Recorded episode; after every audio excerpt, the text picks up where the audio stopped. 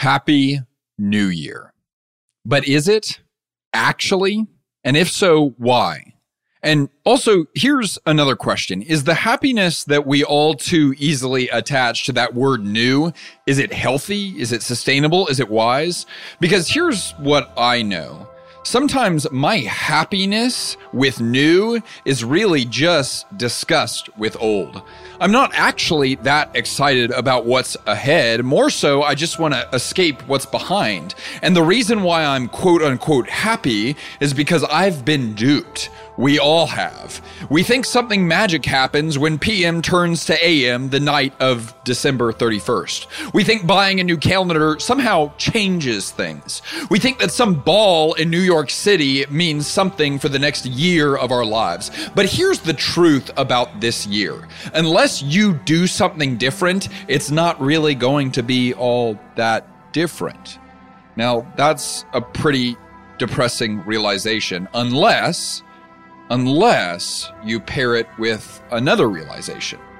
Yes, unless you do something different, it's not going to be all that different. But here's the beautiful news you can do something different.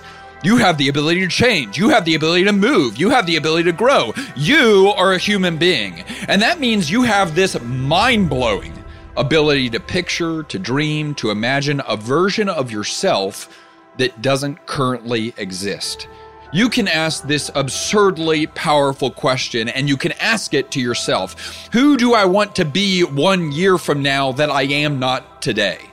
And then, even more absurd than the fact that you can ask the question, you can actually come up with an answer.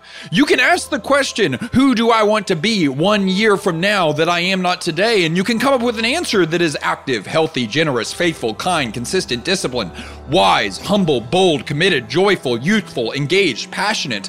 Really, those are all good answers, and there's not necessarily a right answer per se. The only wrong answer is no answer at all. But then you can even go one step further. You can ask the question, Who do I want to be? And you can answer that question. And then you can say, Okay, out of that answer, what am I going to do? This is where you start to put some feet to your prayers. And I'm not talking about the extravagant things that you could do occasionally. I'm talking about the small things that you would do consistently. What is the one thing that you would do every single day that would make you into more of that person that you said you wanted to be? Your answer to that question? Well, that is how growth happens.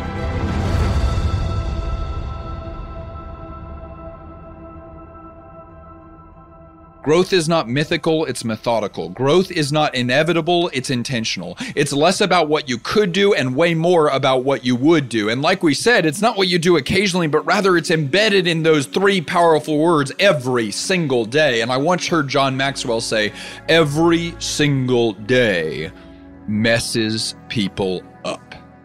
Now you may be saying, okay, Alex, but I'm a person of faith. Where is God in all of this? And that's not just a good question. I think it's the right question.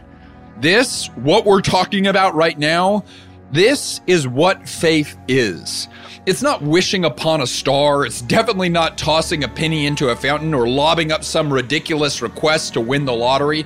It's certainly not some hokey New Year's resolution that you make after drinking too much champagne. That's not faith. Faith is way more akin to courage than it is to magic. It's being willing to take the next step when you don't know where your foot will land. It's doing the right thing even when, or especially when, it's not the easy thing. It's supplanting your own ego driven ambition with a genuine desire to serve others. It's choosing to believe the best about people when there might even be evidence of the worst.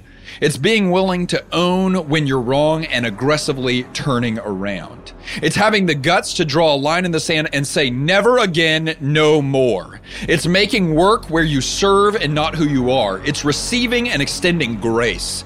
Understanding that the goal is not figured it out, but rather always figuring it out. It's a refusal to do mundane things in a mundane way. It's a daily rebellion against what's popular and convenient and comfortable. This is what faith is. It's an undying commitment to the pursuit of what's good and beautiful and right and true. Because you don't do what's good and beautiful and right and true unless you believe that good, beautiful, right, and true actually exist. And where exactly did those things come from? Pond scum evolved to a higher order? Nope, I'm not buying it. Faith is trusting, trusting, trusting that contrary to popular opinion, you are not the master of your fate or the captain of your soul. You are dust. That's where you came from and that's where you are going. But that soul thing, it does exist and it definitely didn't come from dust.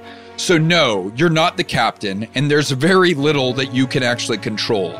But you're also not a passive spectator of your own life, or at least you don't have to be. You get to live in this blessed middle ground of being an active participant.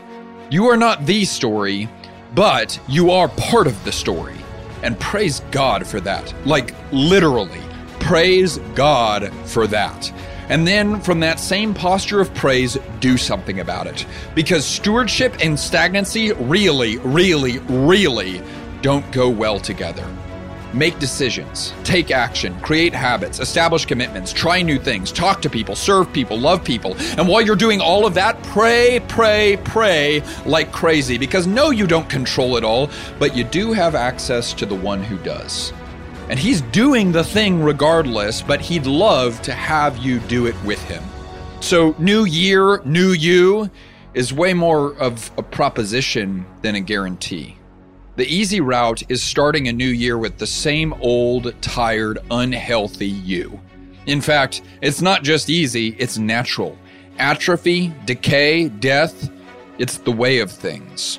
The other route, the decision to show up this year with more health, more life, more vitality, more passion, more commitment, and more faith than ever before, that's outrageously unnatural. And anytime someone does it, not just in their mind, but in their actions, it's something that's on the verge of miraculous. So here's the good, albeit daunting news you get to decide, and you better because no one else can for you.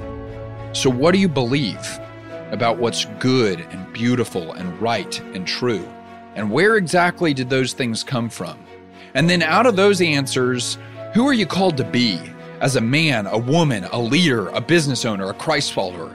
And then, out of those answers, what are you going to do about it?